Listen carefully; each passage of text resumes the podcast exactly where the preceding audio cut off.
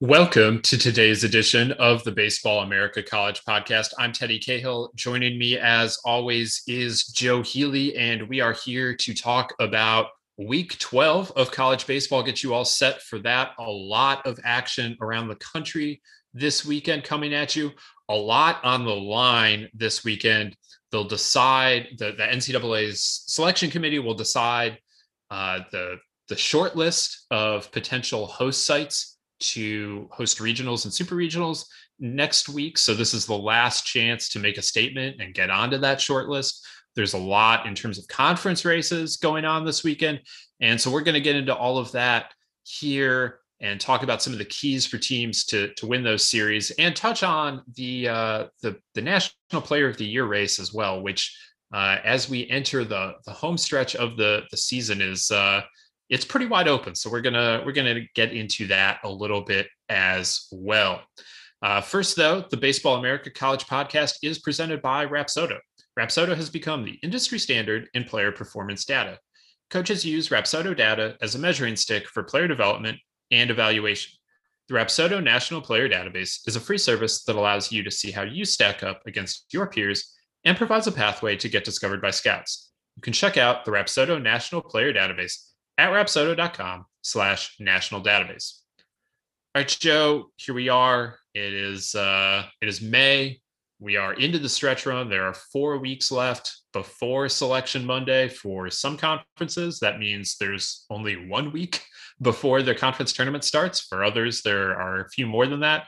And for still others, there is no conference tournament this year. So you got, you got four weeks left in the regular season. So an exciting time within college baseball this weekend, especially, like I said, has a lot on the line post race, tournament bubble, conference standings, like any anything you want in terms of of stakes, you, you can find it somewhere in the country this weekend. Yeah, no kidding about that. And I feel like this year I've had to spend a lot more time getting acclimated with just all the different formats and things like that. And that's true year to year. Like year to year, there's all kinds of conference tournament formats, right? There's 18, there's 16, there's obviously the bigger conferences. ACC, SEC are bigger than that. There's 14, you know, the Big East, WCC are famously smaller conference tournaments. But this year, of course, it's on another level where you have all of those options plus a number of conferences just not doing it at all. And so sometimes they're very famous about that. The Big Ten famously not doing a conference tournament this year but I, I kind of ran into that this week writing about the Mountain West Conference. Like I'll, you know, I'm not too proud to admit I totally forgotten that the Mountain West is not doing a conference tournament, and that wasn't the crux of the article, but it was just like talking about how weird their standings have gotten, and then realizing like, oh, this is a really big deal though because this is the auto bid at stake here, as opposed to just kind of seeding in the conference tournament in what will probably ultimately be a one bid league. So that's definitely been a little wrinkle this year is having to spend a little more time being like, what is their format for conference tournament and when is it and what's the you know how, how many teams are they taking and sorting through all that has definitely been an extra step this year that, that normally I'm just not having to take. The uh, the Mountain West is uh, it, they have been hit very hard by COVID cancellations throughout the year. Uh, the standings are a mess. San Diego State, the preseason favorite, started the year very well and has really kind of crashed lately. They got swept last weekend. Uh, Nevada, which I'm currently projecting as the as the the champion in our projected fields of 64, like they they're under 500 overall. It's uh it's an interesting deal. I didn't expect to be talking Mountain West here, Joe, but uh, here we are, and what a what a weird what a weird one. Well, like I the, agree. The, the other thing like that's weird about I guess while we're while we're in the neighborhood here, like the other thing that's really weird that I wrote about is that they have two teams, and you know one of whom is is is Nevada, and they're they're kind of more on the periphery of it. But more, I'm talking about Air Force, where you, what you don't see in mid-major conferences often is a team with a good RPI that just doesn't have like a good enough record and everything else going for it to really be in position to have an at-large bid. You see that in the SEC, I mean, there's basically right? no path for Air Force. They have an yeah. RPI of 30, and there's almost no path to the tournament. yeah, like you see this in the SEC, where like this year, like LSU's RPI is 23 right now, and the, you know they're going to have to really hustle to get in. Like they could get left out with an RPI in the mid 20s. Like that happens in the SEC, but in the mid-major conference, if you have an RPI like Air Force at 30, it's be- usually because you're really putting up a gaudy record, or you know it's that you know you really did a good job scheduling and you have quality wins left and right, and, and typically even in that case, your record is good enough to where you're a shoe in to be an at-large team. And like the none of that apply, or it's a banner year for the conference. And I think it's a pretty good year for the Mountain West based on the RPI numbers, but it's not a historically good year. So like none of that applies to Air Force, and yet somehow here they are. Just such a weird anomaly. I, I, should note that the reason why Air Force seemingly has no path is that they're nine and twelve in conference play, uh, and again, there's no conference tournament to to correct that. So they're three and a half games off the pace, and they're 17 and 18 overall. It's uh, yeah. I mean, they're computer triggers. They That's, are like I mean they are.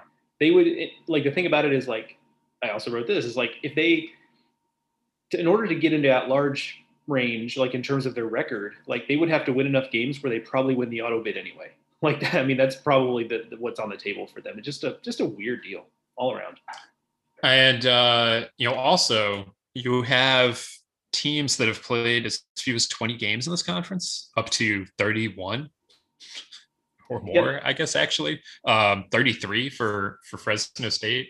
I can do math. It's 35. Um, Fresno State and Air Force both have played 35, and you have San Jose State sitting at 20, UNLV at 24. Uh, to to start to transition us out of Mountain West, though, this is another conference that uh, has.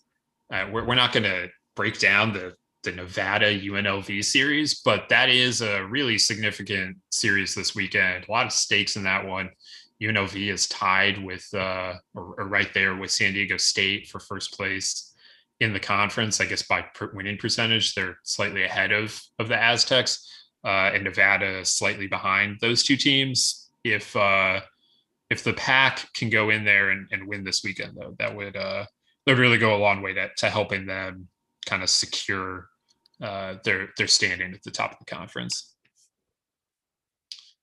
Uh, all right, Joe. Let's uh, let, let's switch over to uh, this Player of the Year race. However, that's uh, a very in you know some years when we're talking about Player of the Year race, it's a situation where it's like, well, you know, Adley Rutschman is just kind of going to run away with this thing. And you know, last year we didn't really get to see what was going to happen with that, but you know whether it was going to be a situation where Torkelson took it and and ran away with it, or whether somebody else, maybe a Nick Gonzalez, could have inserted himself into the argument. But this year, there definitely is no one running away with it. And as we stand here with a month to play in the regular season, and the start of the postseason does factor into any player of the year debate that you're talking about, whether it's our award or the Golden Spikes um, you know, voting on that, final decisions on those are not made at least until after the first weekend of the NCAA tournament. But it's not one of the awards that like goes down to the very end. So, you know, it's it's probably I would say is most typically won in the regular season, and you know that that leaves a month left for the, these players to kind of distinguish themselves and I wrote about this as part of a, a piece that I did uh, seven storylines to watch over the final month here as college baseball enters its stretch run. And one of the questions that I posed is who is the player of the year favorite? And the short answer is there isn't one. There's maybe a top tier of contenders, but there really isn't a favorite. Um, you know, you're looking at Kumar Rocker, who is excellent this season, of course. Jack Leiter hasn't been as good the last few weeks and is kind of pushing his way out of the conversation, maybe, but he still leads the country in strikeouts. And if he is able to correct some things over the next month, like it's not like he's in a, a bad position in terms of ERA. It just is like Rocker is, if you're evaluating it right now, Rocker has statistically the better standing.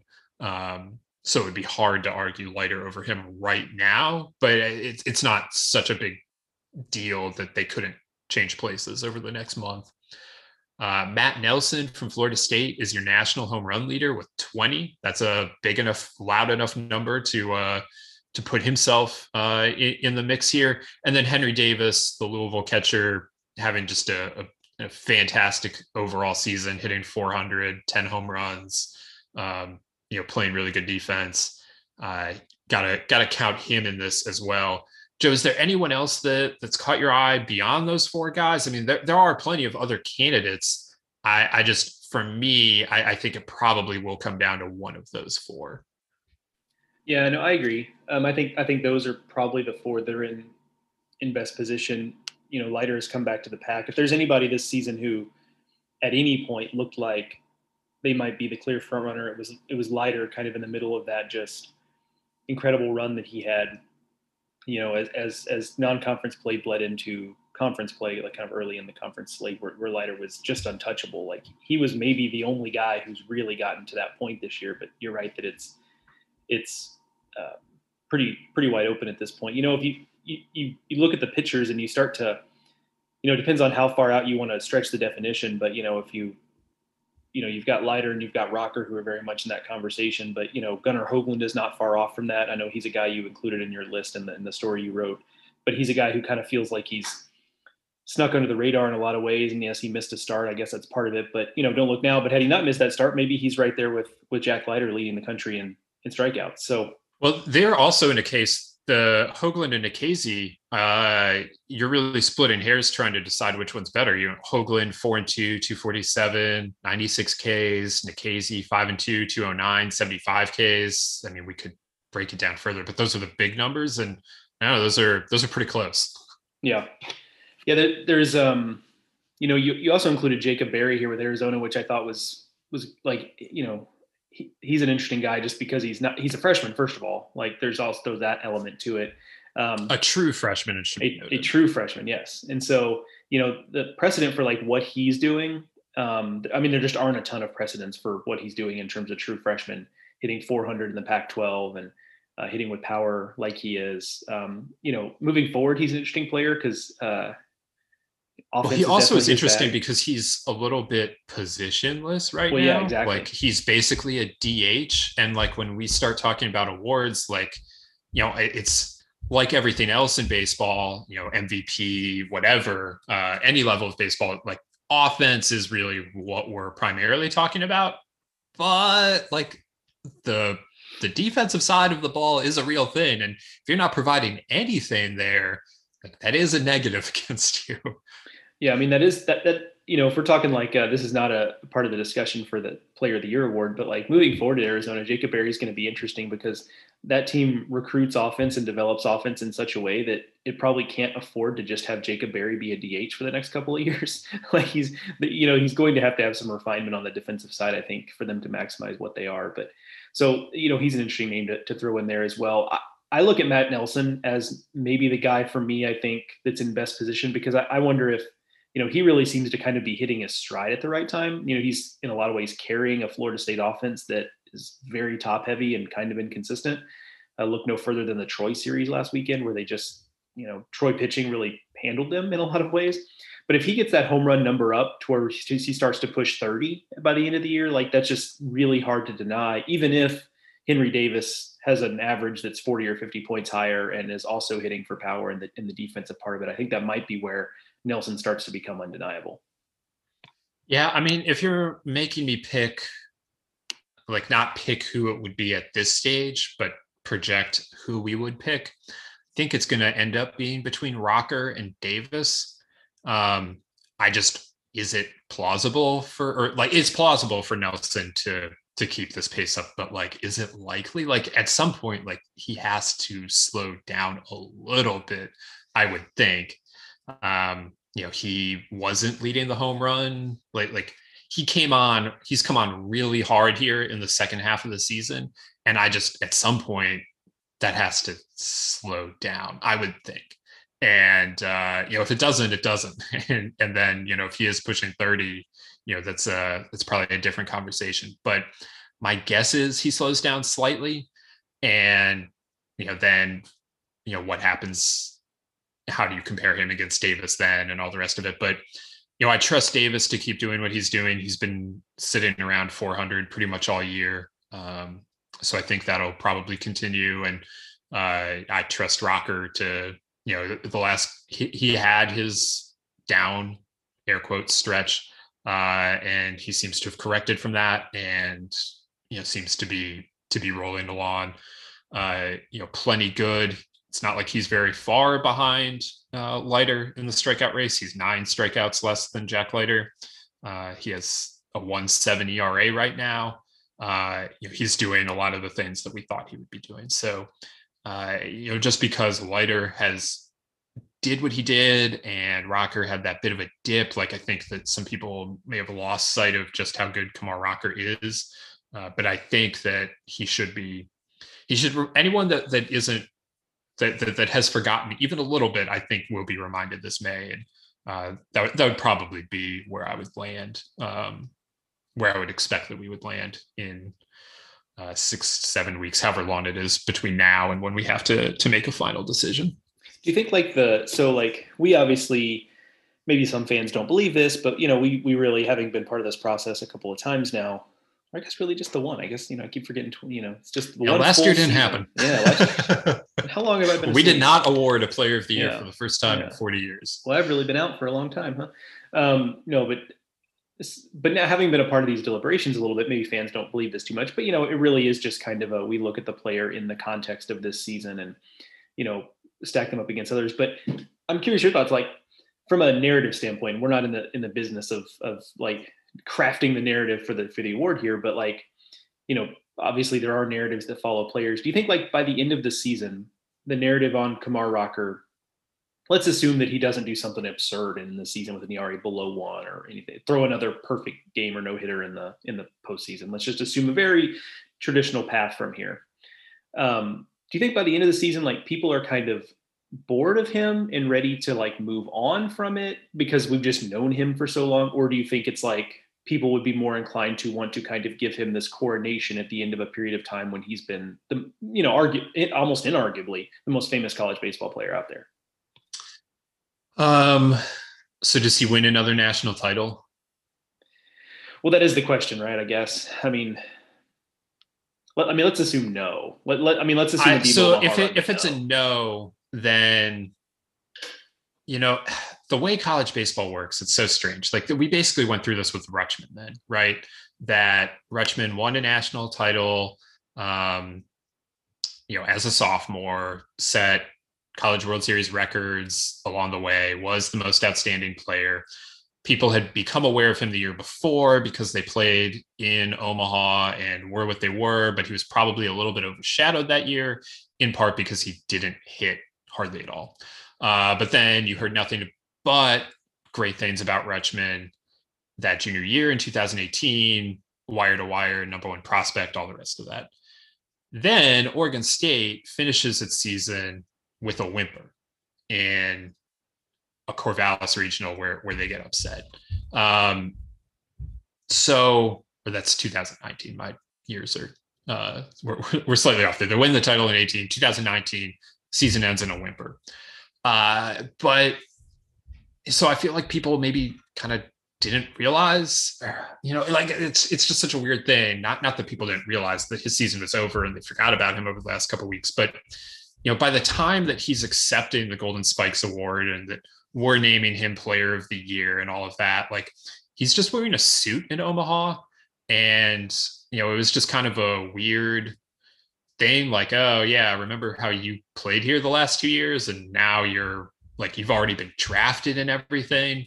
So the fact that the draft is now later maybe keeps Rocker front of mind more, regardless of how far Vanderbilt plays into the into the postseason.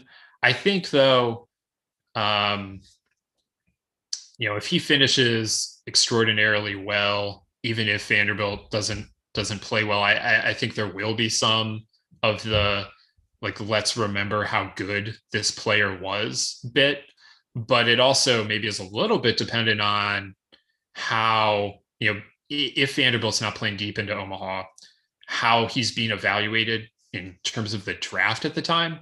Because if Jack Leiter remains ahead of him on draft boards then there may be a little bit of a like well okay that was that was a good career but you know, is he one of the all-time greats if he's not going to go number one? And you know, they didn't they didn't finish as well as they were his freshman year. Like, I don't know. It's uh it's an interesting thing. And I'm just thinking of this now. I don't know how good of a comparison it is, but like, is it a little bit like Trevor Lawrence potentially? You know, wins a national championship as a freshman, doesn't get one the next two years. People are disappointed by that a little bit, but still acknowledged as like the greatest player in his draft class and uh, a fantastic talent and all the rest of that. Maybe maybe that'll be something similar for Rocker if uh, if Vanderbilt doesn't come up with uh, another national championship this year. Yeah, that is an interesting comparison. I, I also remember that Adley Rutschman thing, like seeing him in the elevator in Omaha, being like, "Oh yeah, you know that guy, pretty good year." But uh, you know how it goes. Like by the time you're in college world, the college world series, the even the even regionals, by the time you're in Omaha, feel like a lifetime ago. Like they yes. just really do. And so, um, yeah, that was that was a weird phenomenon where you you know saw him accepting that award, and his team was just was just not there when they'd spent so much of the regular so much of the regular season thinking that they they might be. Uh, one more name here before we move on. Kevin Kopps, the Arkansas relief ace, is leading the nation in ERA right now, Joe. Uh, it's an 085 ERA. He has ridiculous strikeout numbers. He struck out 75 batters. He has six saves. He has six wins. He's thrown like 42 innings, uh, which right now is enough to qualify him for the ERA title. He'll probably straddle the like, is he qualified? Is he not qualified for much of the rest of the season? That's the usage pattern he's on. Let's say that he does pitch enough innings to qualify for the ERA title and continues this ridiculousness but he's a reliever. And so he'll have thrown probably 40 less innings than Rocker and Leiter and Hoglund and whoever whoever other starting pitchers you would want to include in this debate. it's an unprecedented situation. I don't know. Like, would he would he be in the mix at that point if uh, if he continues this at the rate that he's doing it right now? Yeah, if it, if he continues at the rate he's doing it now, I think he he has to be in the mix. I think it would be hard to give him the award given the unprecedented nature of that particular profile. But look, he's inarguably Arkansas's best pitcher.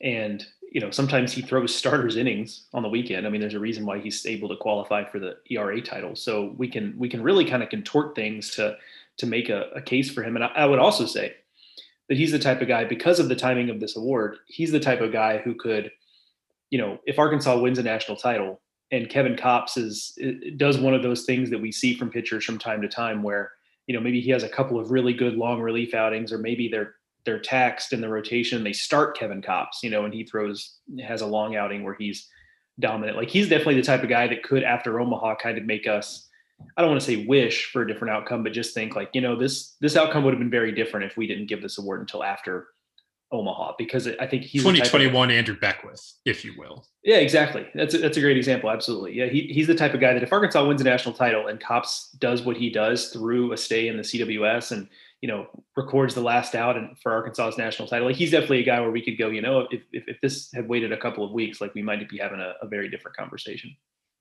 It's uh, it's remarkable what he's doing. I uh, I invited the the Arkansas and Mississippi State fans into my mentions this week by putting a poll up about who's the best reliever. Uh, included Landon Sims and Kevin Kopps, along with Haylen Green and uh, uh, Carson Palmquist at Miami. And you know, it's uh, it's been interesting to watch them argue back and forth. But you know, the Landon Sims is having a, a sensational year. I don't want to take anything away from him. And the question wasn't who's having the better year; it was who would you rather have in a must win like situation where you need six outs. And, you know, so in that case, you know, I'm not saying I would definitively take Kopps over Sims, but I would say right now, like for all the Mississippi State fans that are listening to this that are also in my mentions saying, how could, like, why is this even an argument? Like, Sims has the better ERA because it's a 0.6 ERA. It's ridiculous. And he's striking out two batters an inning. Like, yeah, but like he's also thrown like 15 less innings than than Kopps. Um, so I, I, don't think that you can say statistically that Sims is having a, a, significantly better year or better at all season than than what Kopps is doing. And also Kopps has gone crazy lately. Um, and has retired something like 28 straight batters. I don't know. It's it's nuts what's what's going on right now with him. So yeah, I think like little tiebreaker there too is that is that Kopps also like I'd like the idea of the fact that he's like a super veteran. You know, like I think I'd like the steadiness of that guy. You know, been in a lot of big games. So yeah, I think fifth year senior versus second year freshman. Yeah, had I voted, like I think I would have gone Kevin Kopps. Also, uh, let's pour one out for Carson Palmquist and Haylen Green, who had zero chance in that poll because you there was an Arkansas and Mississippi State player in it. And like if I didn't tell you who Carson Palmquist and Haylen Green played for, I don't know how many. Like they just have not risen to the, to that level. But Palmquist, low key, like this I mean, is also why for sure. Like go look at Palmquist's stats versus Landon Sims. I do this literally every week for freshman of the year watch, even though neither of them is currently in the top ten. Like I almost put Landon Sims back in this week, but Palmquist is not that far off of Sims. Like his ERA is now like it crept up over the last week and it's now like 0.7 higher, but he has like a one and a half ERA or 1.4 ERA. Um, the strikeout rate is close to Sims. It's not quite as good, but it's close. He walks fewer batters. I think he's thrown more innings. Uh, he has more saves if you care about that. Uh, it's uh, he's and he's left-handed like in, in the terms of this question as opposed to like who is going to be the first team all-american reliever like uh, the left-handedness doesn't matter but in terms of this question it's like yeah maybe that matters to you that like get a left-hander out of this and Palmquist. He has been an absolute weapon for uh, for Miami, and Haylen Green has been outstanding for TCU. Uh, you know, definitely gone under the radar. I feel like as well, and uh, all all of these guys are multi-inning relievers. That's that's also been pretty great to see that um, you know so many of the best relievers in the country right now are being used as multi-inning guys. There are there are still traditional one-inning guys out there like Zach Grech at Stanford is leading the country in saves, and I think he's been used more as a traditional closer type. But you know you can find a lot of really good multi-inning relievers out there right now, which is just kind of I guess where baseball's going and. Uh, to bring this full circle, like as baseball is going to a place where relievers are more important, um, you know, maybe maybe Kevin Kopps is going to be a trailblazer as a reliever that is working his way into a player of the year discussion. All right, Joe, we're going to move on and start talking about this weekend's biggest series. It's a pretty loaded weekend. Uh, so let's get to that here. But first, check this out. All right, Joe, we've reached the point in our weekend preview podcast where we break down the biggest series of the weekend, give you some some keys to watch for these teams as they uh, as they try and win their their weekend series. Uh, this week we're going to jam an extra one in. Usually we do five. This this week we're going to do six. The the weekend is just there, there's too much to pick from this weekend, and we already aren't going to cover all of the the the big series. Um, at the risk of angering Mississippi State fans twice within the last like five minutes. Uh, we're not going to talk about the Mississippi State South Carolina series. Uh, I feel a little talked out about the Bulldogs and the Gamecocks right now, uh, but that's an interesting one. So uh, so check that one out if you're if you're looking for another high end premium series. That's uh, that's probably the best that the SEC has to offer uh, this week. But Joe, let's let's go over to the Big Twelve. Let's start with with Texas and TCU. It's a top 10 series. The Horns go to Fort Worth to play the Horn Frogs. The Big 12 title is on the line this weekend. Texas, of course, last weekend was upset by Texas Tech. TCU, meanwhile, uh, they swept West Virginia. And as a result, the Frogs enter the weekend with a two game lead in the Big 12 standings. That means that they can win the title with a series win this weekend uh, because it's the Big 12. I think both of these teams still have like an off weekend or a non-conference weekend. They're they're getting down to the the end of their schedule because of finals already. So uh, there are not that many games left, and so just by virtue of winning a series here, TCU would at least assure itself of uh, of a share, and it would own the tiebreaker. So that's what's at stake. The Big 12 title is is on the line at Lupton this weekend, and uh, Texas looking to to stay in the race and just get back on track after last weekend's upset. I think it's an interesting matchup.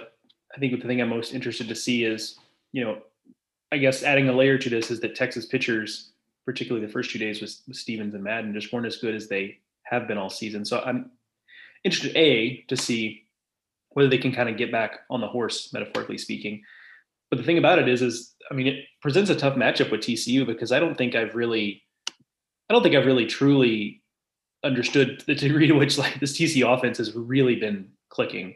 It's a team that's hitting 322 in conference play, um, you know, on base over 400, and it's it's it's not just a couple of guys who have gotten hot. I mean, they've got let me do some counting here. One, two, three, four, five, six, seven guys who are, who are pretty regular in lineup hitting 327 or better uh, in conference play. So they're getting a lot from a lot of different guys. And, you know, we talked about in the preseason, that was kind of going to be what this offense was going to have to be. Like it, it wasn't an offense that had a, you know, Luken Baker when Luken Baker was, was going at his best, which I know wasn't as often as we would have, would have liked because of injuries, but um, you know, it, it was not going to be a lineup that was kind of surrounded by a, you know, it wasn't a Matt Nelson at Florida State kind of situation. And they're doing that. Like they're absolutely hitting on all cylinders offensively and getting getting contributions up and down the lineup. So I think that's a kind of a fascinating little matchup there with can Texas pitchers get back to being what they have been to this point in the season prior to last weekend, and are they able to neutralize a TCU offense at home that has just been really, really good ever since conference play. Really good overall, but since conference play started in particular. Yeah, I uh it's a it's a really veteran lineup. We've talked about that before, how how old some of these guys are, how much experience they have. So in that regard, I guess I'm not surprised that they've clicked in Big 12 play. But on the other hand, the degree to which they've clicked, I mean, it's uh, it's really loud. They've they've done a lot, and now they're going to have to do it against, I guess, the the best pitching staff in the Big Twelve. They get it at home. That's a big deal uh, for TCU. They play really well there in Fort Worth, and uh, you know if uh, the the the one negative I think for TC right now is I talked about Haylen Green and you know what he how good he's been this season uh, he did not pitch last weekend at Kansas uh, or against West Virginia, rather. Not sure whether he'll uh, he'll be available this weekend. If he is, that would be a big plus for them to have their closer back there. If not, um, you know maybe that's something, but they have a decent amount of depth in the bullpen. Uh, I know that was something that I highlighted pre in you know if you rewind I don't know a month now I, I was wondering about how much depth TCU had back there in the bullpen. I, I feel better about it now. So I think that they'll be okay uh, regardless, but that is that is something to watch. But for the horns, they uh, they need to find a way to to get some uh, get something going here on the road. They uh, you know they, they they had two really bad starts to start the weekend um, against Tech. Madden had his worst start of the season. Tristan Stevens didn't pitch uh, to his best uh, in game two, and that's why they lost the series basically. So if uh, if Texas is going to get back on track here and and make this a Big 12 race go down to the end, it's going to be about can Ty Madden and Tristan Stevens get back to to being what they are. And frankly, I'm interested to see what Texas does on Sunday because Colby Kubicek got pulled very early on Sunday in favor of Pete Hansen, and Pete Hansen ran off a fantastic rest of the game effectively. So are they is a change coming on Sunday? Is is it not? Uh, or you know what what arrangement will Texas uh, throw out there in a game three? There's also like an interesting thing in this series where it's you get the on on the respective sides, you kind of have the the strength for strength, where you've got the TCU offense against the Texas pitching staff. On the other side of the coin, you've got a Texas offense which has been, um, you know, was pretty poor early this season. Now has gotten a little bit better thanks to some some hot hitting from guys like Ivan Melendez and, and Doug Hodo and Mitchell Daly and, and has been better. Um, but still, on the whole, is not probably one of the better offenses in the country. Like it's a nice offense. It, it scores runs in bunches at times. And then a TCU pitching staff that I think is kind of similar in terms of they've done a nice job. And I think I like this that pitching staff better than I like the Texas offense if we can compare apples and oranges a little bit. But with that being said, it's also not a pitching staff when you when you talk about the rotation, it's not a pitching staff that really has somebody who's been uh, excellent or dominant. Austin Krob has been pretty good. Um, you know, Russell Smith, when you know he, he's missed a start in Big 12 play, but he's been pretty good, and, and Johnny Ray has struggled. And so, uh, what they're going to get on the mound is a little more of a question mark than maybe we would have thought it was earlier in the season. I mean, how does that play against the Texas offense that has been more offensive lately? But we know, generally speaking, when they're playing their best baseball, it's not because they're putting up runs at bunches. Yeah, I think that's a that's a really good point. Uh, definitely something to watch there. I, you know, I, I just find it hard to believe that TCU at home, knowing what it what it will know about you know what's at stake here that they wouldn't sense the finish line and push it across. They've just played really well in big 12 play so far. And you know why would that stop now? Really the only hiccup at all was the way they finished that texas tech series where they were great in the first half of the series and then in the second half texas tech stormed back and won the series in lubbock. And you know that'll happen. That that'll happen. That that's really been their their only mis- misstep to this point. And you know, I, I I expect that TCU finishes here, and if they do, uh, TCU has a top five, top four RPI right now, and you know, as Big 12 champs with that RPI, that will ensure them being a top eight seed and quite likely a very high top eight seed in the tournament. An interesting thing that I looked up over the weekend, Joe, is that in uh, in, in the NCAA tournament play at Lupton, uh, TCU basically never loses. They're like something like 26 and four. I don't have the exact one in front of me, but I, it's something outlandish like that. They've lost one home regional or super regional ever under Jim Schlossnagle. And it was like more than a decade ago. It was when the TCU was still ramping up. If they get to play at home, and it sure looks like they will up until you know the College World Series, I mean, you can you can pretty well expect the frogs are going to be in Omaha. Yeah, that, that is really interesting. I, I had not thought of of Lupton as like one of the the great cauldrons in college baseball. Um, but you know, that, the stats don't lie on, on that kind of thing, and so um, that is big. And I think it's it's big that it also signals that you know TCU, um, you know, which which had scuffled a little bit for a number of reasons after going on those four straight Omaha runs, that the TCU is is you know back among the place where where it thinks it should be, which is among the elite in college baseball. Absolutely. So that is uh that's the Big 12 series to watch. It's the Big 12 series and series of the year, in fact. So uh that is uh that's TCU in Texas. We're uh we're gonna move on here and we're gonna go out west for maybe the Pac-12 series of the year. I don't know. We'll see. Arizona and Stanford. Again, this is a, a, series where first place is on the line. The Wildcats are going up to the farm to take on the Cardinal. Arizona is in first place right now. They have established a tiny little bit of separation between them and Oregon and Stanford. Uh, but that could all go away in a hurry here. And of course, getting Arizona outside of Tucson is significant. And getting them in a, a more of a pitcher's environment like Stanford is also not insignificant. So, an intriguing matchup here. Uh, the Pac 12, of course, does not have a tournament Arizona already owns a series win against Oregon. It's not a case where they would clinch the Pac 12 by any means this weekend, but it would make it very hard for anyone to catch them. They've already played UCLA as well. Um, Oregon State still on their their slate. Those are the top teams in the, the Pac-12 standings, but Oregon State, considering how they've looked against Oregon and now UCLA last weekend, really hard to trust that the Beavers would uh, put together anything significant in terms of making a run. So if Arizona is going to be stopped, I think it has to start this weekend uh, with Stanford getting a series win on the farm. What a weird season with Stanford. I mean, it still hasn't lost a weekend. You know, it, it had a COVID pause, um, which has been somewhat rare among you know major conference teams, especially outside of the ACC, which has had a little more of that than in in the other major conferences. So kind of weird in that way, and you know, I even wrote about this team and I still don't feel like I like have a super firm grasp on like their deal, even though I, you know, I've watched them a little bit and obviously I wrote about them and talked to Dave Esquer about it. And so I, you know, I've got some feel here, but like they really have flown under the radar quite a bit this season in the Pac 12. And this is obviously an opportunity to, to break out of that a little bit. And I think you're right in that getting Arizona out of Tucson, I think definitely helps.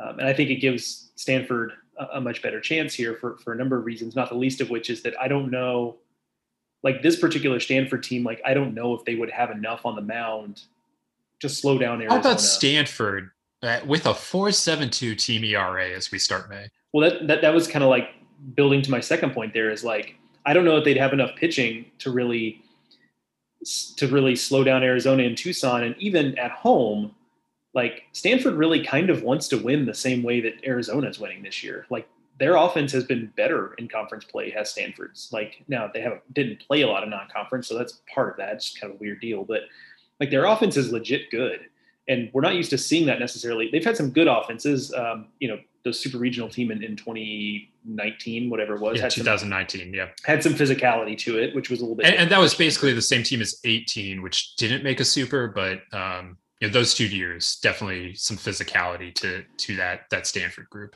Yeah, historically though, not you know not what you do word association there. You do word association no. pitching with Stanford, and you know they've gotten a little bit better as they've gotten healthier. One of the things I wrote about at the time was that Jacob Palisch and Alex Williams hadn't really pitched yet to that point of the season. Now they have, and, and it's a little more fits and starts for Williams, but Palisch has been good out of the bullpen. So perhaps they are rounding a little into form, but you know, it's 472 ERA overall and 446 in conference. So some improvement there, but not marked improvement necessarily. So I, I just don't know that when you get right down to it, like I think there, there's going to be some runs scored in this series. And, and I just don't, you know, I, I, just don't know that Stanford outside of, I feel pretty good about Brendan Beck maybe, but outside of that, I just don't know how confident I am in them being able to slow down Arizona enough.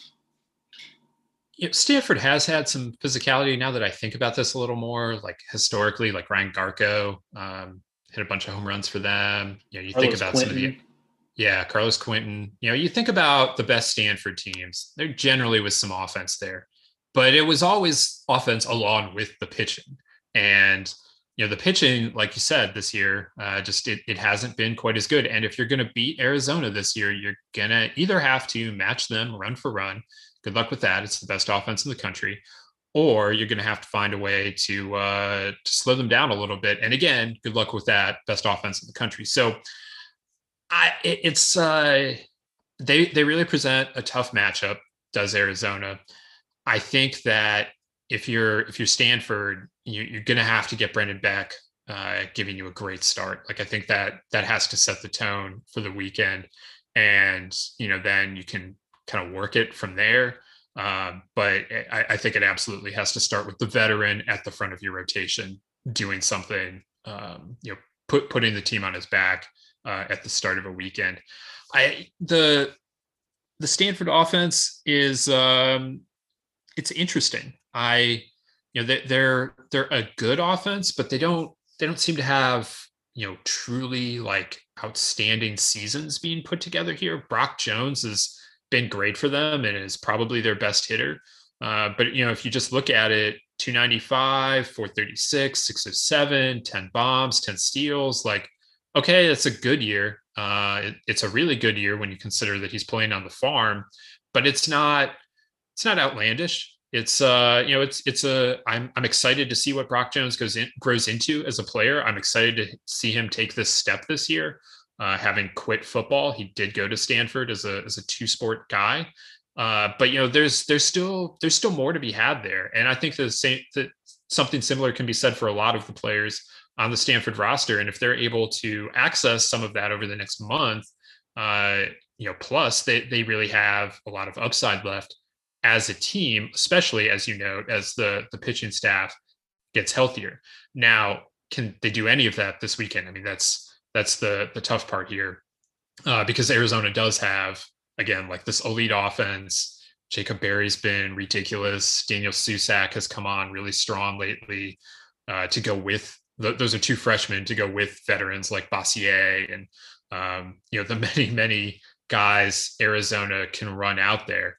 So the the other thing that I've found interesting about Arizona lately is the, the pitching seems to have have gone better. Um, you know, they, they seem to have found something that works there. Uh, Silseth at the front, and you know some of the guys, you know, relieving Preston Price and and the like. So they've got some good options there, and you know, I it does look to me like Arizona is the best team in the Pac-12 on the West Coast. All the rest of that, uh, and this weekend would be kind of a big opportunity to go on the road and, and prove that uh, they can win outside of Tucson as well. All righty. moving on here. Let's go uh, let's stay on the west coast joe. Let's uh let's let's flip it to the big west where this one is first i don't even know that it's first versus second. They're they're like deadlocked at the top of the standings with slightly different records but it's uh you know there's no real no real gap between these two teams. Uc irvine is headed up to uc santa barbara. Big west title probably on the line here can't be clinched this weekend. They're going to have to finish the weekend or finish the season playing well. Uh, can't just be about this weekend, particularly if they split this four game series. But at the same time, if one of these two teams can win this weekend, they would be in the driver's seat for the Big West title and for, of course, the automatic bid that comes with that. And that's not for nothing because the loser of the Big West might be flirting with the bubble a little bit. Their RPIs are not amazing. And UCSB in particular kind of missed some opportunities in non conference, though they do still have a series against UCLA following this one. So they have a chance still to, to add something to their their resume, which would maybe help them out from a, a NCAA tournament perspective. But this weekend, all about the Big West title uh, and, and that is what is at stake in Santa Barbara. It's all about perception with UC Santa Barbara because you know we, we had them and we weren't alone on this. It's not like we were the the outlier here. We like really liked Santa. If anything, we were the outlier ranked. low on them. Right. So high expectations come into the year, and then you look at the like in total so far. And I, when I wrote about them a few weeks ago, I remember kind of thinking this that like you look at the the numbers offensively, and you're like, pretty good, especially for an offense that, you know, when Andrew Checketts was on our podcast last offseason, said like, you know, we were basically turning over the entire offense going into last year and still after the, you know, whatever they played 16 games or whatever, like we still didn't exactly know who our best guys were. Like we were in the middle of that. So like considering that, like offense pretty good. Pitching staff on the whole pretty good, but you compare it to the expectations and it just doesn't quite match. And like I keep waiting on this team to just go on a tear. And instead, they kind of do this thing where they like have good stretches and they come back and just kind of it's like two steps forward and one step back. It still feels like they're building to something, but they're just not doing it in a definitive way that I think I'm at least looking for them to do it. And some of it has not been necessarily their fault. They just really struggle to get healthy. You know, Marcos Castanon and McLean O'Connor, two of their, you know, really their two best veteran players they were counting on have been injured for much of the year. McLean O'Connor came back in the Cal Poly series, but didn't play in the finale of the series. I don't know if that means something or not. And Castanon has still not returned. So that's obviously not ideal. And the pitching staff has just been kind of inconsistent. The starting pitching has been good. The bullpen has not really been uh, for the most part. And Checketts would, would tell you that himself, as he told me a number of times last time I talked to him. So um, I just keep waiting for this team to put it in gear. And I, I, just am becoming increasingly concerned that like this is just one of those seasons where it was supposed to be something and maybe from some things in their control and out of their control, it's just not quite gonna gonna get there. And this is this is the opportunity though to kind of change that a little bit with with the series this weekend against the UC Irvine team that kind of has been the opposite where pretty modest expectations, but it feels like they've kind of exceeded every expectation in terms of, you know, being a really well-rounded team that can you know, more so than we talk about teams that you don't do word association with offense or physicality or anything like that. I mean, UC Irvine definitely is that. But this is a team that has a little more balance than a lot of UC Irvine teams in the past. This is not necessarily just a team looking to beat you three to two. No, and in fact, I think that they would much prefer not to play three to two games. And if they wind up playing those kinds of games this weekend at Santa Barbara, they're going to lose. Like uh, that's th- this is a team. At least you know, I, I watched as as you might remember, I watched a lot of them against Oregon State a couple weeks ago, and none of those were really low scoring games. Uh, they were all close games, but they uh, they were not low scoring games at all. And you know, if they, uh, I, that's not to say they can't play those kinds of games, but I, I, I do think that especially when you look at a UCSB rotation headlined by Michael McGreevy and Rodney Boone, who have been outstanding this year. I mean, we're talking about McGreevy as a as a first round pick, and um, you you look at the numbers, and you're talking about a potential All American there, and Rodney Boone hasn't been uh, second fiddle really at all to that. Uh, he's not maybe the prospect that McGreevy is. He'll, he'll you'll find him being picked a couple rounds later, probably, but statistically, he's doing a lot of what McGreevy is doing. Those two guys at the front of it, I mean, Irvine needs Trent Denholm, who has been a little bit mixed at times this this year in terms of the results. They need him to match up with McGreevy, and that should be a, a really fun game there on a Friday. Then Irvine's going to have to to find some other some other guys to to step up, and they have them. They they have the pitching to to do that. The one area that I do really like Irvine more than I like Santa Barbara is that bullpen. Uh, the bullpen did a good job in the Oregon State series against a, another good lineup, and that that being one of Santa Barbara's weaknesses. If if Irvine can keep it keep it close, get the starters out of the game, get into the Gaucho bullpen, uh, maybe that's the the best recipe for success, especially early in this series. The thing with the Big West, um, you know, really none of these teams have the pitching for four games. Like I think that we've seen that uh, play out over the course of the season.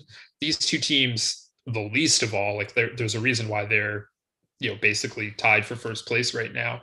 Uh, but that that is a thing. I mean, it's a four game series. It's just a lot of baseball, and you know sometimes covering that last nine innings has been a challenge for Big West teams around the conference. Uh, so again, something to watch here. If uh, especially if if the, these teams are, are, playing tight games over the first couple days of the series. Yeah, I, in, I will say kudos to the Big West though. I, I like the, that they went with four nines. Like I guess we can argue about whether or not that's the right thing to do, but but I will say, having covered some Conference USA, like the a, a seven inning doubleheader just feels kind of weird. Like it, I don't know, it just feels very. I don't know, like I don't really know how to put it, but it just sometimes it doesn't feel definitive in the way it gets decided there. And I think that kind of thing, you know, I don't know. I mean, everybody's making lemonade out of lemons with the scheduling this year, but I do like the four nines format. I know it taxes pitching staffs, but you know, the, the American is, um, you know, has done four nines as well. Um, so there, there are pros and cons to each one, but but you're right that in the Big West of all conferences, which I think people would have assumed that you know the Big West would be a conference that would be well suited as a as a typical pitchers conference to to handle that. But I think that's where you see the difference in Big West players versus Pac-12 players. You know, in, in the best years of the Big West, on the high end, the pitching can can can really match with with some of the bigger conferences, but the depth isn't necessarily there. yeah, that's kind of what you're seeing. I'd say it's more about the depth and the quality of player because the the top yep. line guys are fine. You know, yep. you you know McGreevy, Denholm, Boone, they'd fit anywhere. It's it's the depth that's maybe a little bit lacking, and um, you know everyone has to deal with it out there, and these two teams have dealt with it better than anyone. Um, the uh, one interesting note here is that Santa Barbara in 2019 won the Big West. They snapped like a 30 year uh, drought of, of conference titles with that. Now they're trying for their second in a row. And Irvine has only ever won the Big West once. That was 2009. Uh, our friend Dave Serrano um, at the at the forefront there. Um, they're looking uh, for for their first title since then, and, and their second one ever. Of course, the Anteaters didn't have a program for a significant stretch in there, but uh, would be would be a historic title either way i think no, no matter how this goes joe do you think that this you know we're not we're not here to make a pick but do you think that we get any sort of definitive answer this weekend like is somebody going to win this series or, or are we looking at, at a split I think we're looking at a split. I mean, I think split is always the safe. That's one of my frustrations with four game weekends, even though I understand why they are, is because we just get so many splits. And like you never know what to do with that. And so no, I don't think we're going to get a lot of. I don't.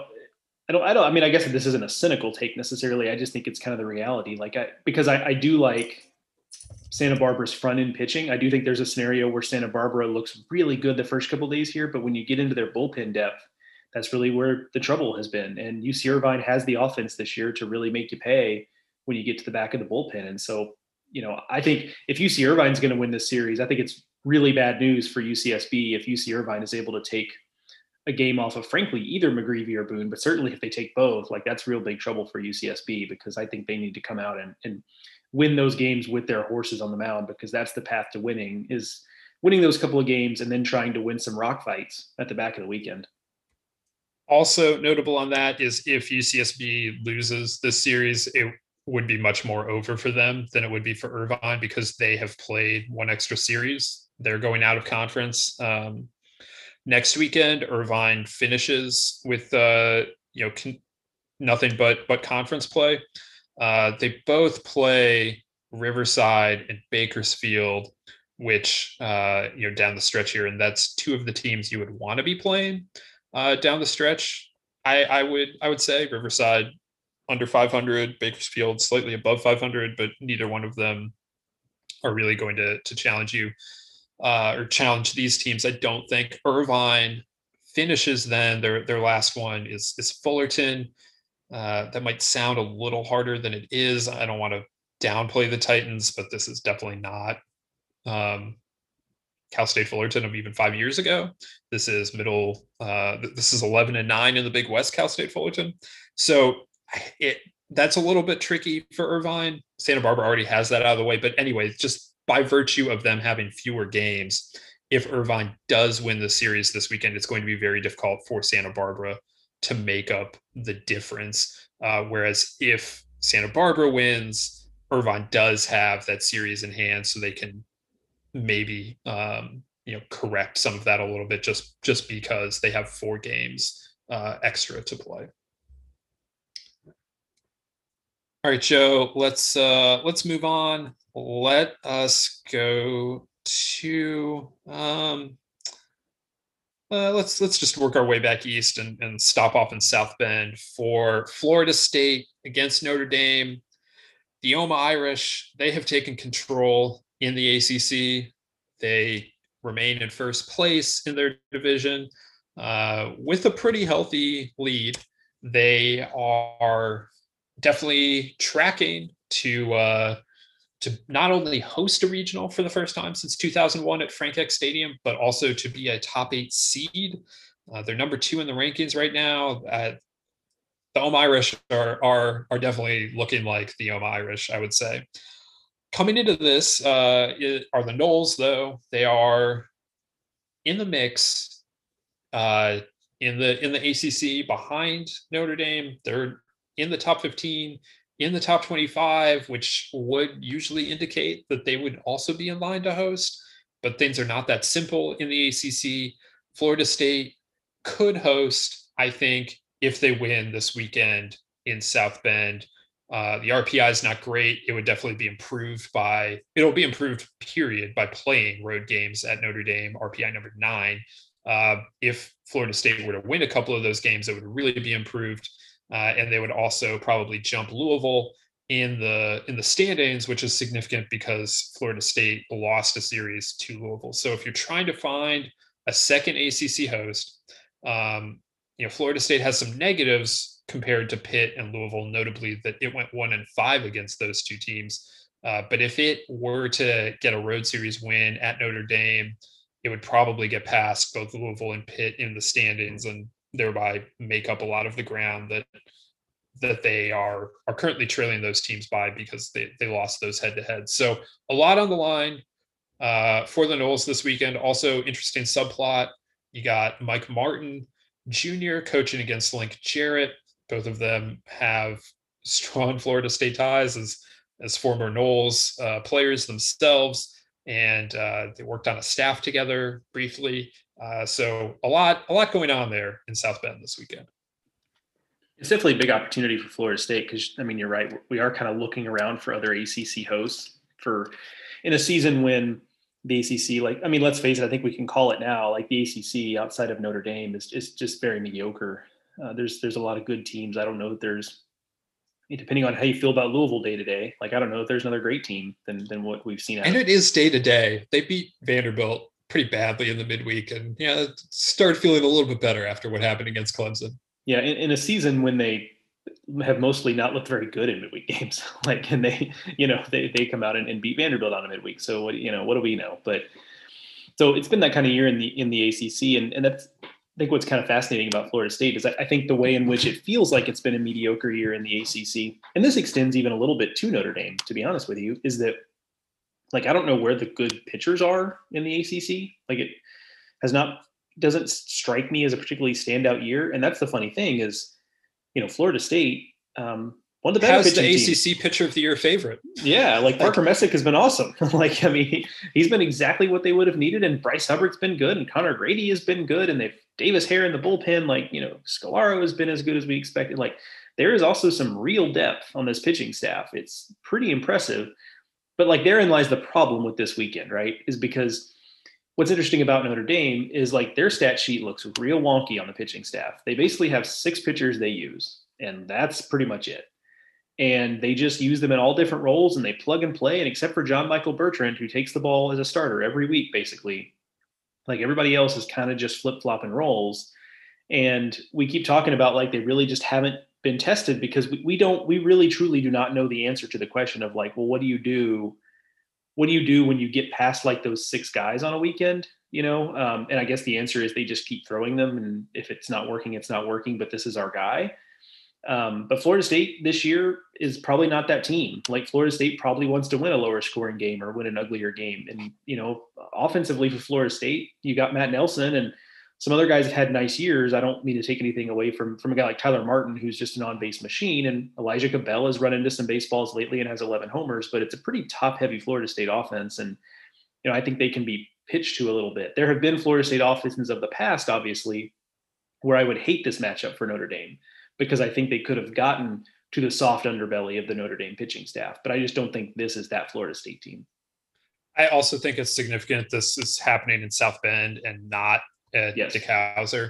Yes. Um, I don't know what the weather is this weekend in South Bend, but I guarantee it's not going to be as good of a hitting environment as you know early May would be at DeKalb. So that's uh, that's a big one, I think, uh, in favor of the Yoma Irish the the I the the interesting thing here, like I, I don't know that this is going to swing the series, but something I'm interested in seeing is that Matt Nelson has been um, he has a really good arm behind the plate.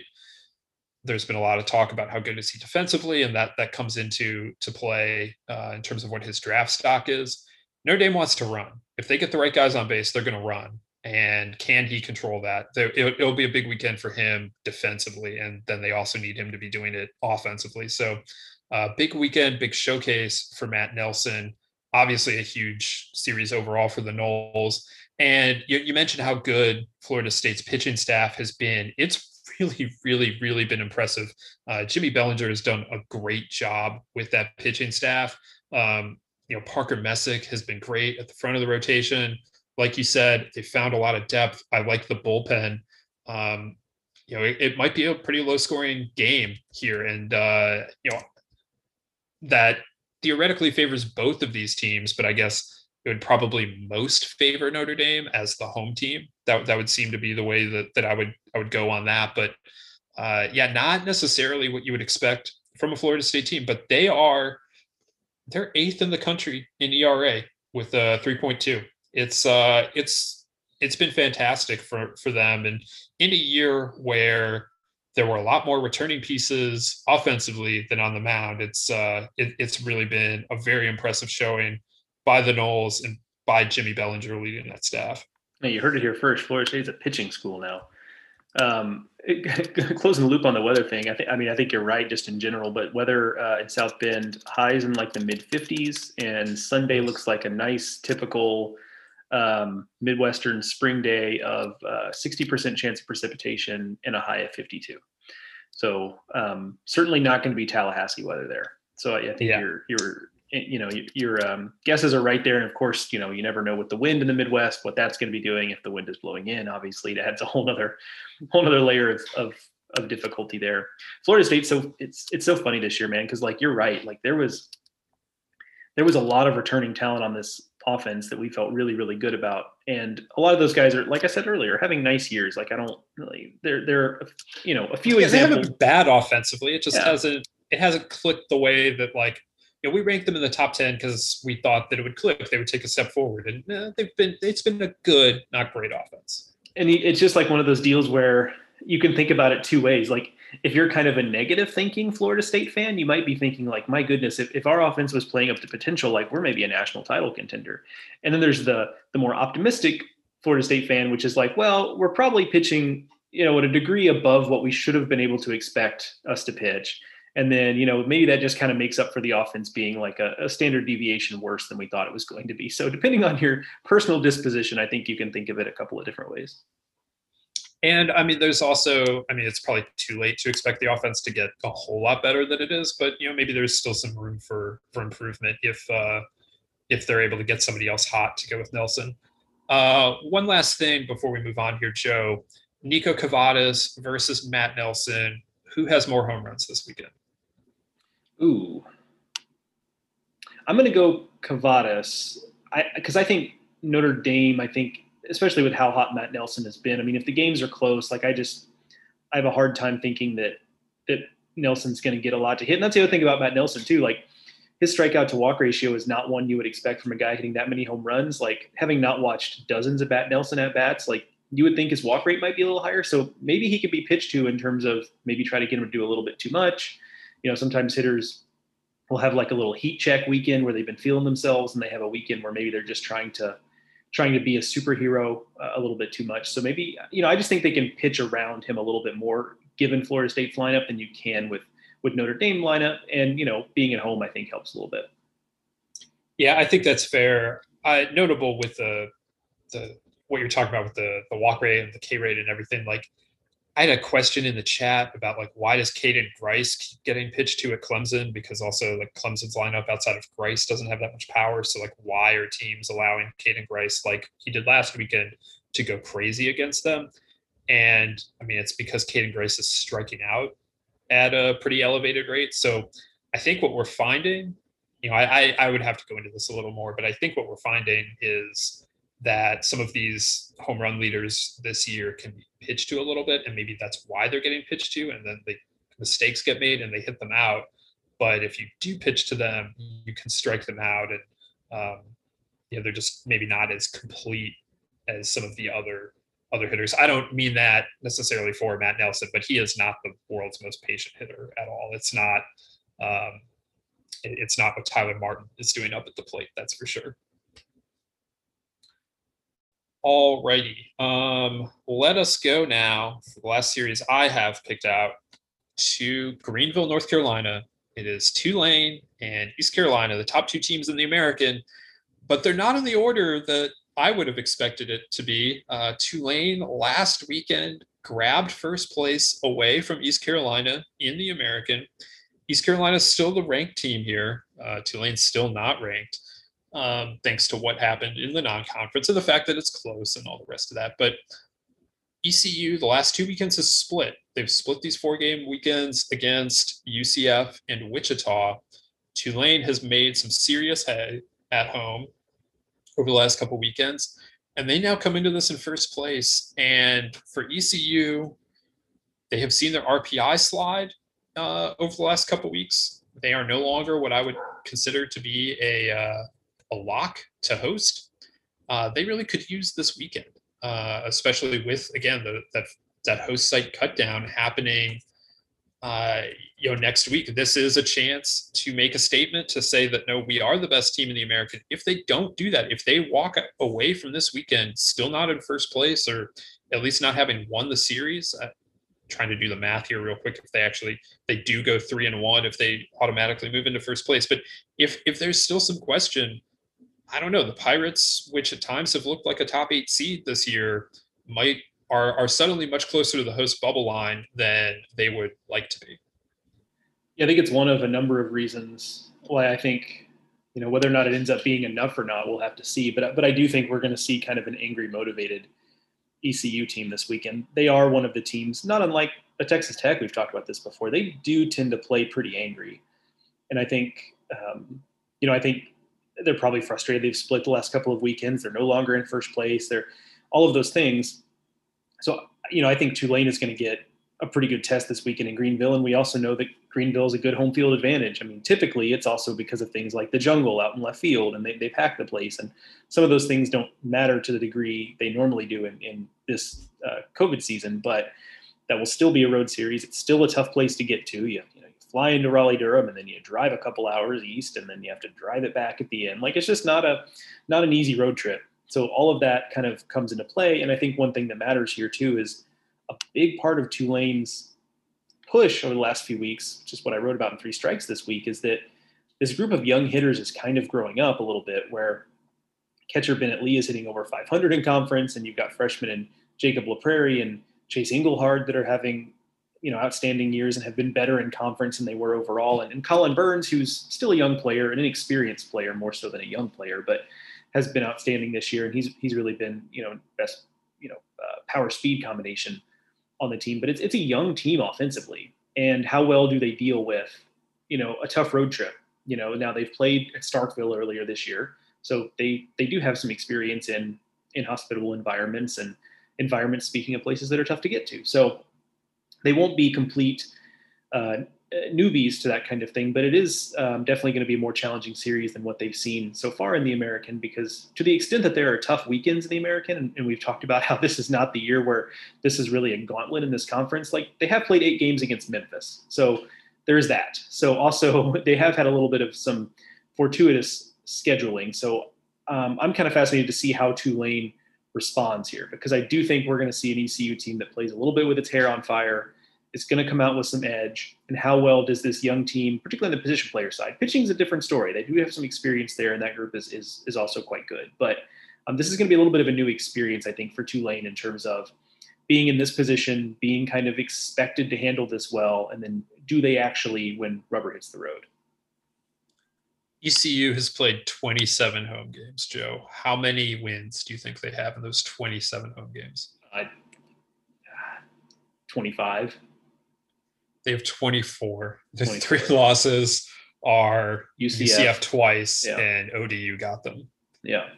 Yeah, no, no shame in those. I mean, UCF is probably, you know, behind I mean, they're, they're third in the standings, and yeah, they're talented. You know, we uh, they beat Ole Miss at home. We thought they were, you know, we ranked them coming into the year. I, it's a good team. Yeah. Yeah. And ODU, obviously, we know we know all about them at this point. So yeah. And that was an extra innings loss. Yeah, I, I, watched that game actually. I remember that game pretty well. Glad you do. Uh, I, I, think for both teams, Friday night is well. I could say Friday night. They play double headers on Friday in this conference. The first game is going to be important. Um, they both feel really good about the start of their rotation.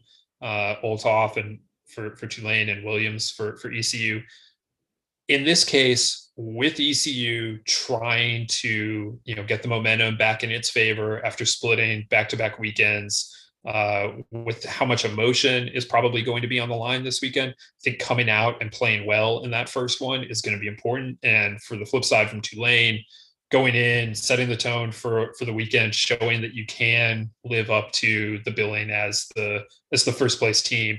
I just think that you know of all the weekends, like that that first game is probably going to mean so much, especially with it being a doubleheader. Like if you can find if one of these teams sweeps that doubleheader on Friday, like I that would be they would probably feel great about being able to uh to to go off and finish the series over the next two days and maybe even be looking at a sweep at that point. Um, I don't know that that'll happen. Winning doubleheaders is really hard, and winning doubleheaders, um, you know, against a, a the quality of opponent that that will be presented to these two teams is, is even harder. But I, I just think that that first game this weekend is going to be absolutely critical from an emotional standpoint, uh, as much as anything else. Yeah, I totally agree. And you know, the teams get a little more um, um, vulnerable as as the week can go. That's true of everyone, but I think there are some reasons why it's particularly true here. Like you know, Tulane really likes Olthoff in particular on Fridays, and, and they found some some some bullpen guys, but they obviously like what they have early versus what they have late. And then East Carolina has been without Carson Whisenhunt uh, for the last couple of weeks, and frankly, you know, before he went down, he hadn't been as good in the the couple weeks prior to that. After starting off really excellent this year, and he, uh, according to Stephen Igo, who covers ECU locally, uh, two four seven Sports.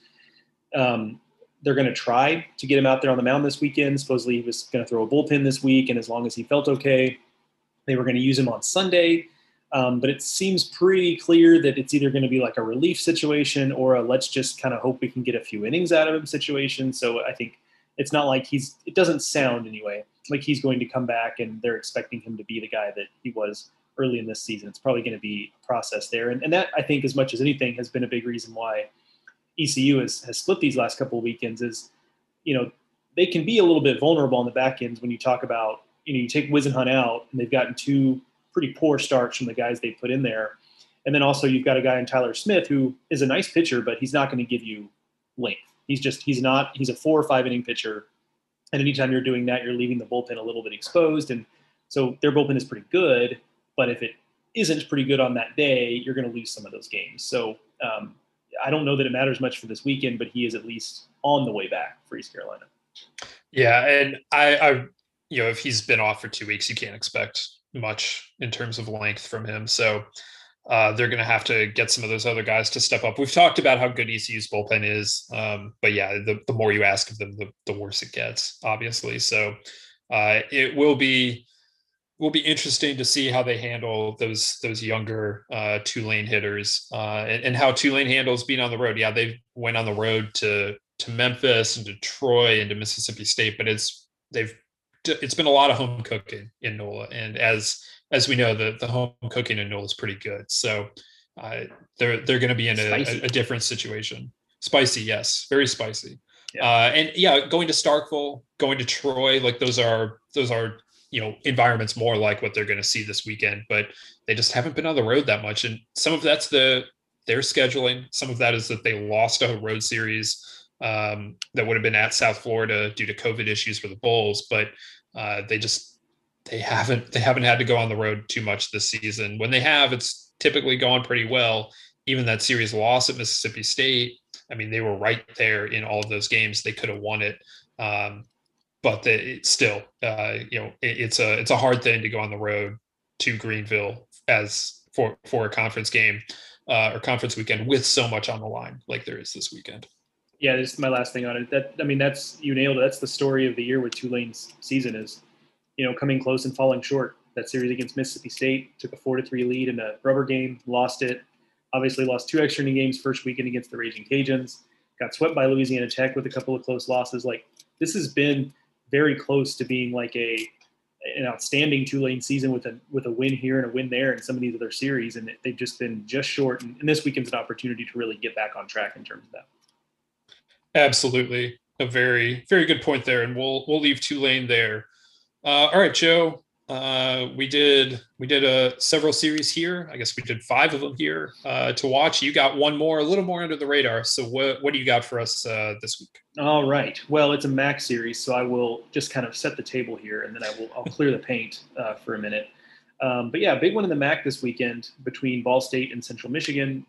Clearly, the two best teams in that conference. And and one thing I will say is, as a part of setting the table here, is that you know, when a conference decides, like the MAC did, to not have a conference tournament, like this is what you really wanted, where two good teams, you know, kind of coming down. There's no interloper here that kind of might back its way into a conference title because one of these two teams like stumbled or had injuries or whatever. Like these are the two best teams in the conference. They're going to play for the conference title this weekend, essentially.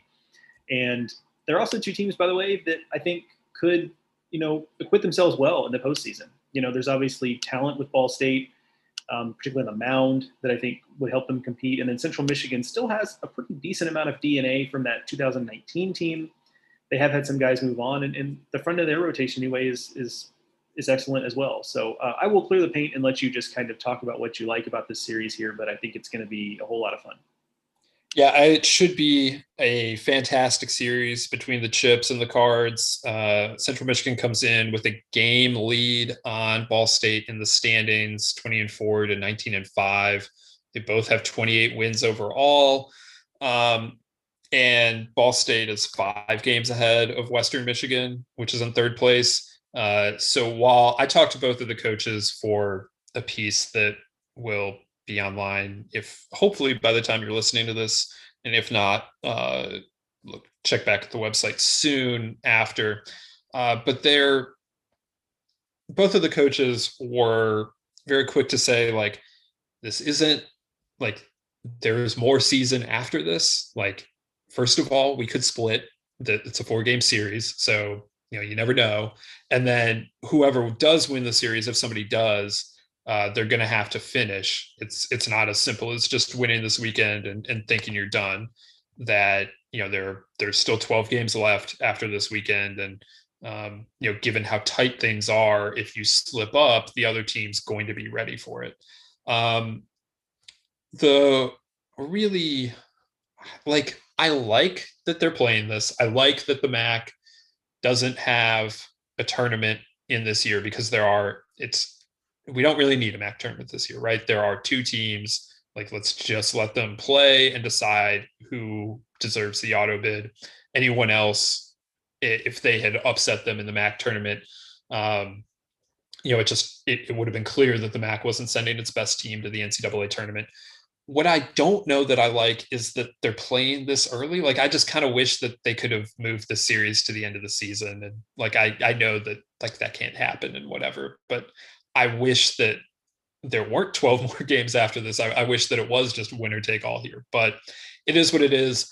Uh, the first two games, especially, should be outstanding from a pitching standpoint. Jordan Patty from Central Michigan threw a perfect game last weekend. And then Andrew Taylor uh, outdueled Sam Bachman, Miami's best pitcher, who is Miami of Ohio, I should say, uh, who's a potential first rounder. Andrew Taylor, Central Michigan's second year freshman, outdueled them in a two to one win. Uh, so those are the credentials of those two guys. And then Ball State's one and two, John Baker and Chayce McDermott. John Baker is going to end his career at the end of the season as the best, or I shouldn't say the best, the most prolific, potentially the most successful statistically pitcher in Ball State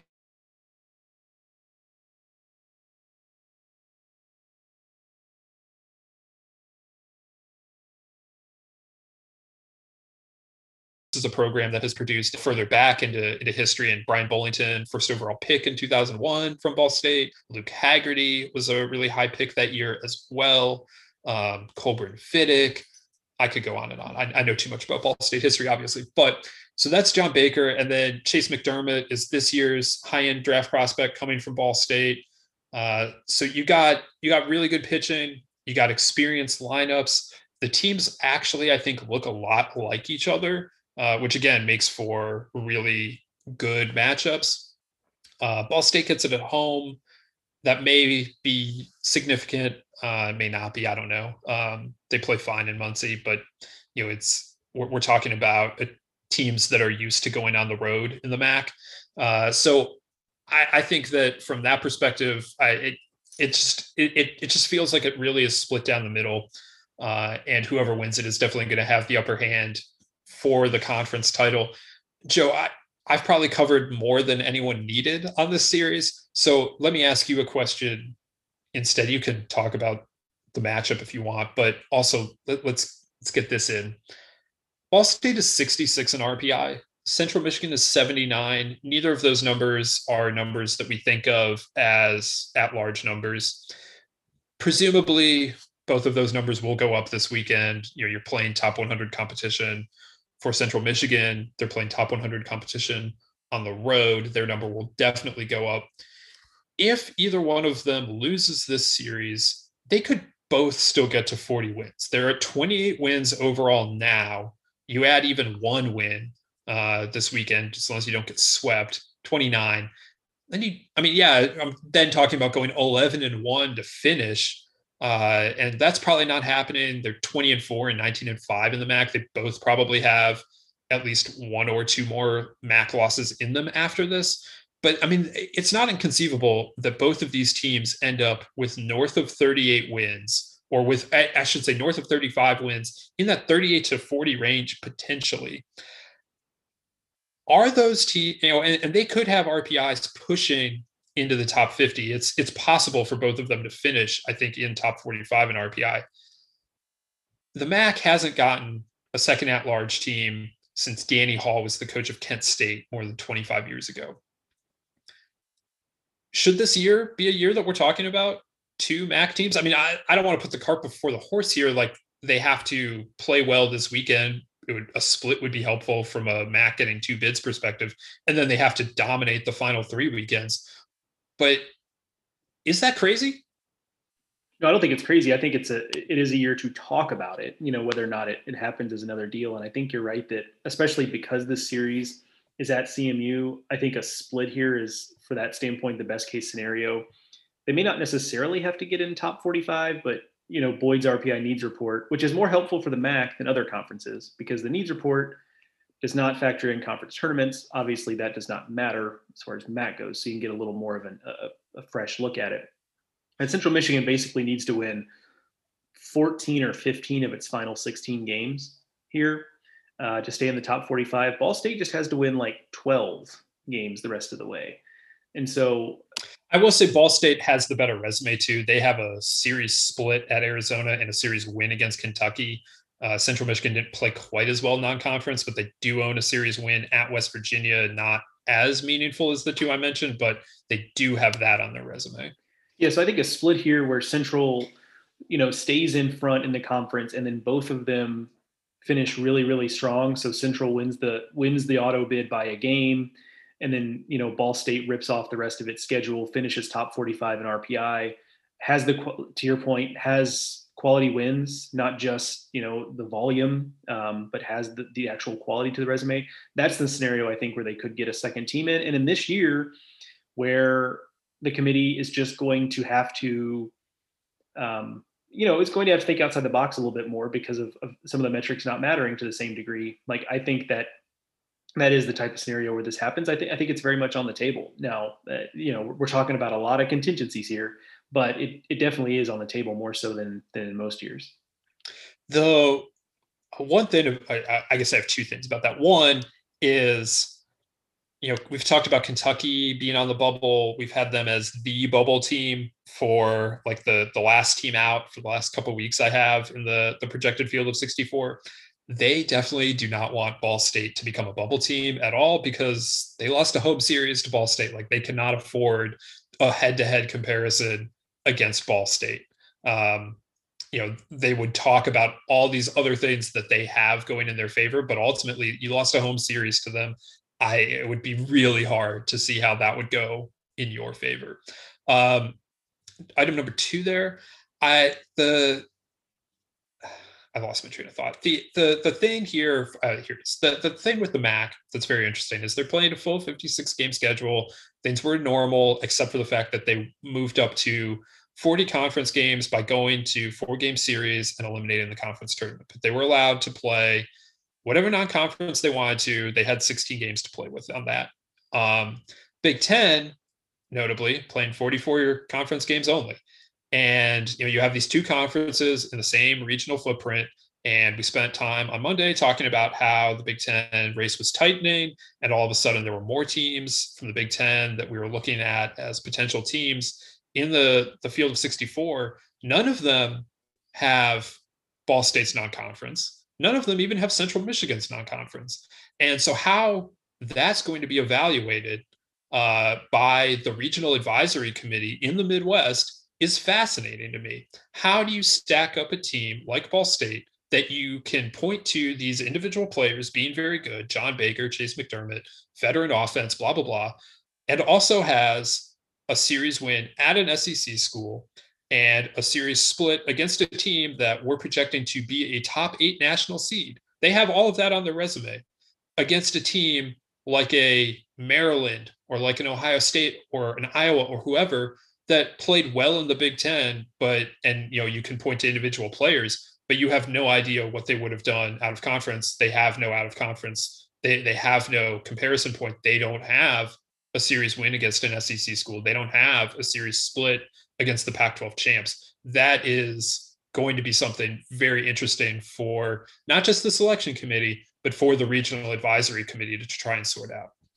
Yeah, agreed. You know, and, and I, th- I, I continue to think that the Big Ten is just not going to be evaluated favorably when it comes to that. I think, you know, I, I don't think it's going to crater. I don't think it's going to be a two-bid league, but I, but I continue to think that the committee is just going to get between a rock and a hard place with Big Ten teams, and I just have a hard time imagining them just kind of, it'd be one thing if they had to do this year after year and they had to start to like understand like the real but given that this year and it's a one-off like i think it's just so easy to be like well we, we just don't know and so i think it's a little easier to use that as a way to kind of cut a team when push comes to shove versus giving them the benefit of the doubt and you're right i mean the more and more i think about it the more i think that if, if, if ball state doesn't win the auto i mean that's a really compelling a resume, especially in this year when it's not just a Big Ten thing. This year, there there are just fewer outside of the top top conferences. There are just few super compelling full resumes because there were fewer non-conference games across the board. And in a year like that, I think what Ball State has done is, is even more impressive than it, it would be normally. And it would normally be pretty impressive stuff to begin with. Yeah, I think the Big Ten and every bubble team is probably going to be rooting for Ball State to figure this out. I have had Ball State in as the auto bid, and I haven't had to really consider this before this week, but I have spent more time thinking about them this week and therefore have spent more time thinking about the possibility of them not winning the auto bid. And you know, this is a team with 16 wins away from Muncie. Their non-conference strength of schedule was eight. Their non-conference RPI is 11 again, Arizona, Kentucky on wins on the on the table here. Uh, this is a, a, a, team that if they get north of 38 or north of 35 wins to that 38 win range and doesn't win the MAC, uh, they may be able to pull it off. And yeah, I mean the the the major conference bubble teams they, they don't need something like this showing up because uh, that's the kind of team I think that that can be um, very favorably compared to them. And, and we've seen in the past with a Northeastern, uh, in fact, has been compared favorably to, uh, to a major conference bubble team. All right, plenty of time to talk about that. Uh, in the weeks to come, the bubble will become clearer. And again, for either Central Michigan or Ball State to to get there, they're going to have to close very strong against um, you know some decent competition in the MAC still, especially in Ball State's cases. They still have to play Kent State, Ohio, and Miami after Central Michigan, all of which have high end pitching prospects. Uh, so we'll, we'll talk about them more maybe, uh, but we'll we'll certainly be back here on Monday breaking down all of the action from around the country. A lot to talk about. Uh, as you could tell from our preview show. So don't want to miss that on Monday. And to make sure you don't miss it, uh, you can subscribe to the Baseball America podcast on your favorite podcasting app, be that Apple Podcast, Stitcher, Spotify, wherever you get your podcasts. You can find us and hit that subscribe button. You can follow Joe and me on Twitter. I'm at Ted Cahill. Joe is at Joe Healy BA, and we'll have all of the coverage over at baseballamerica.com throughout the weekend. Uh, thank you guys for listening. Thank you to Rapsodo for presenting this edition of the Baseball America College podcast. For Joe, I'm Teddy. We'll talk to you next time.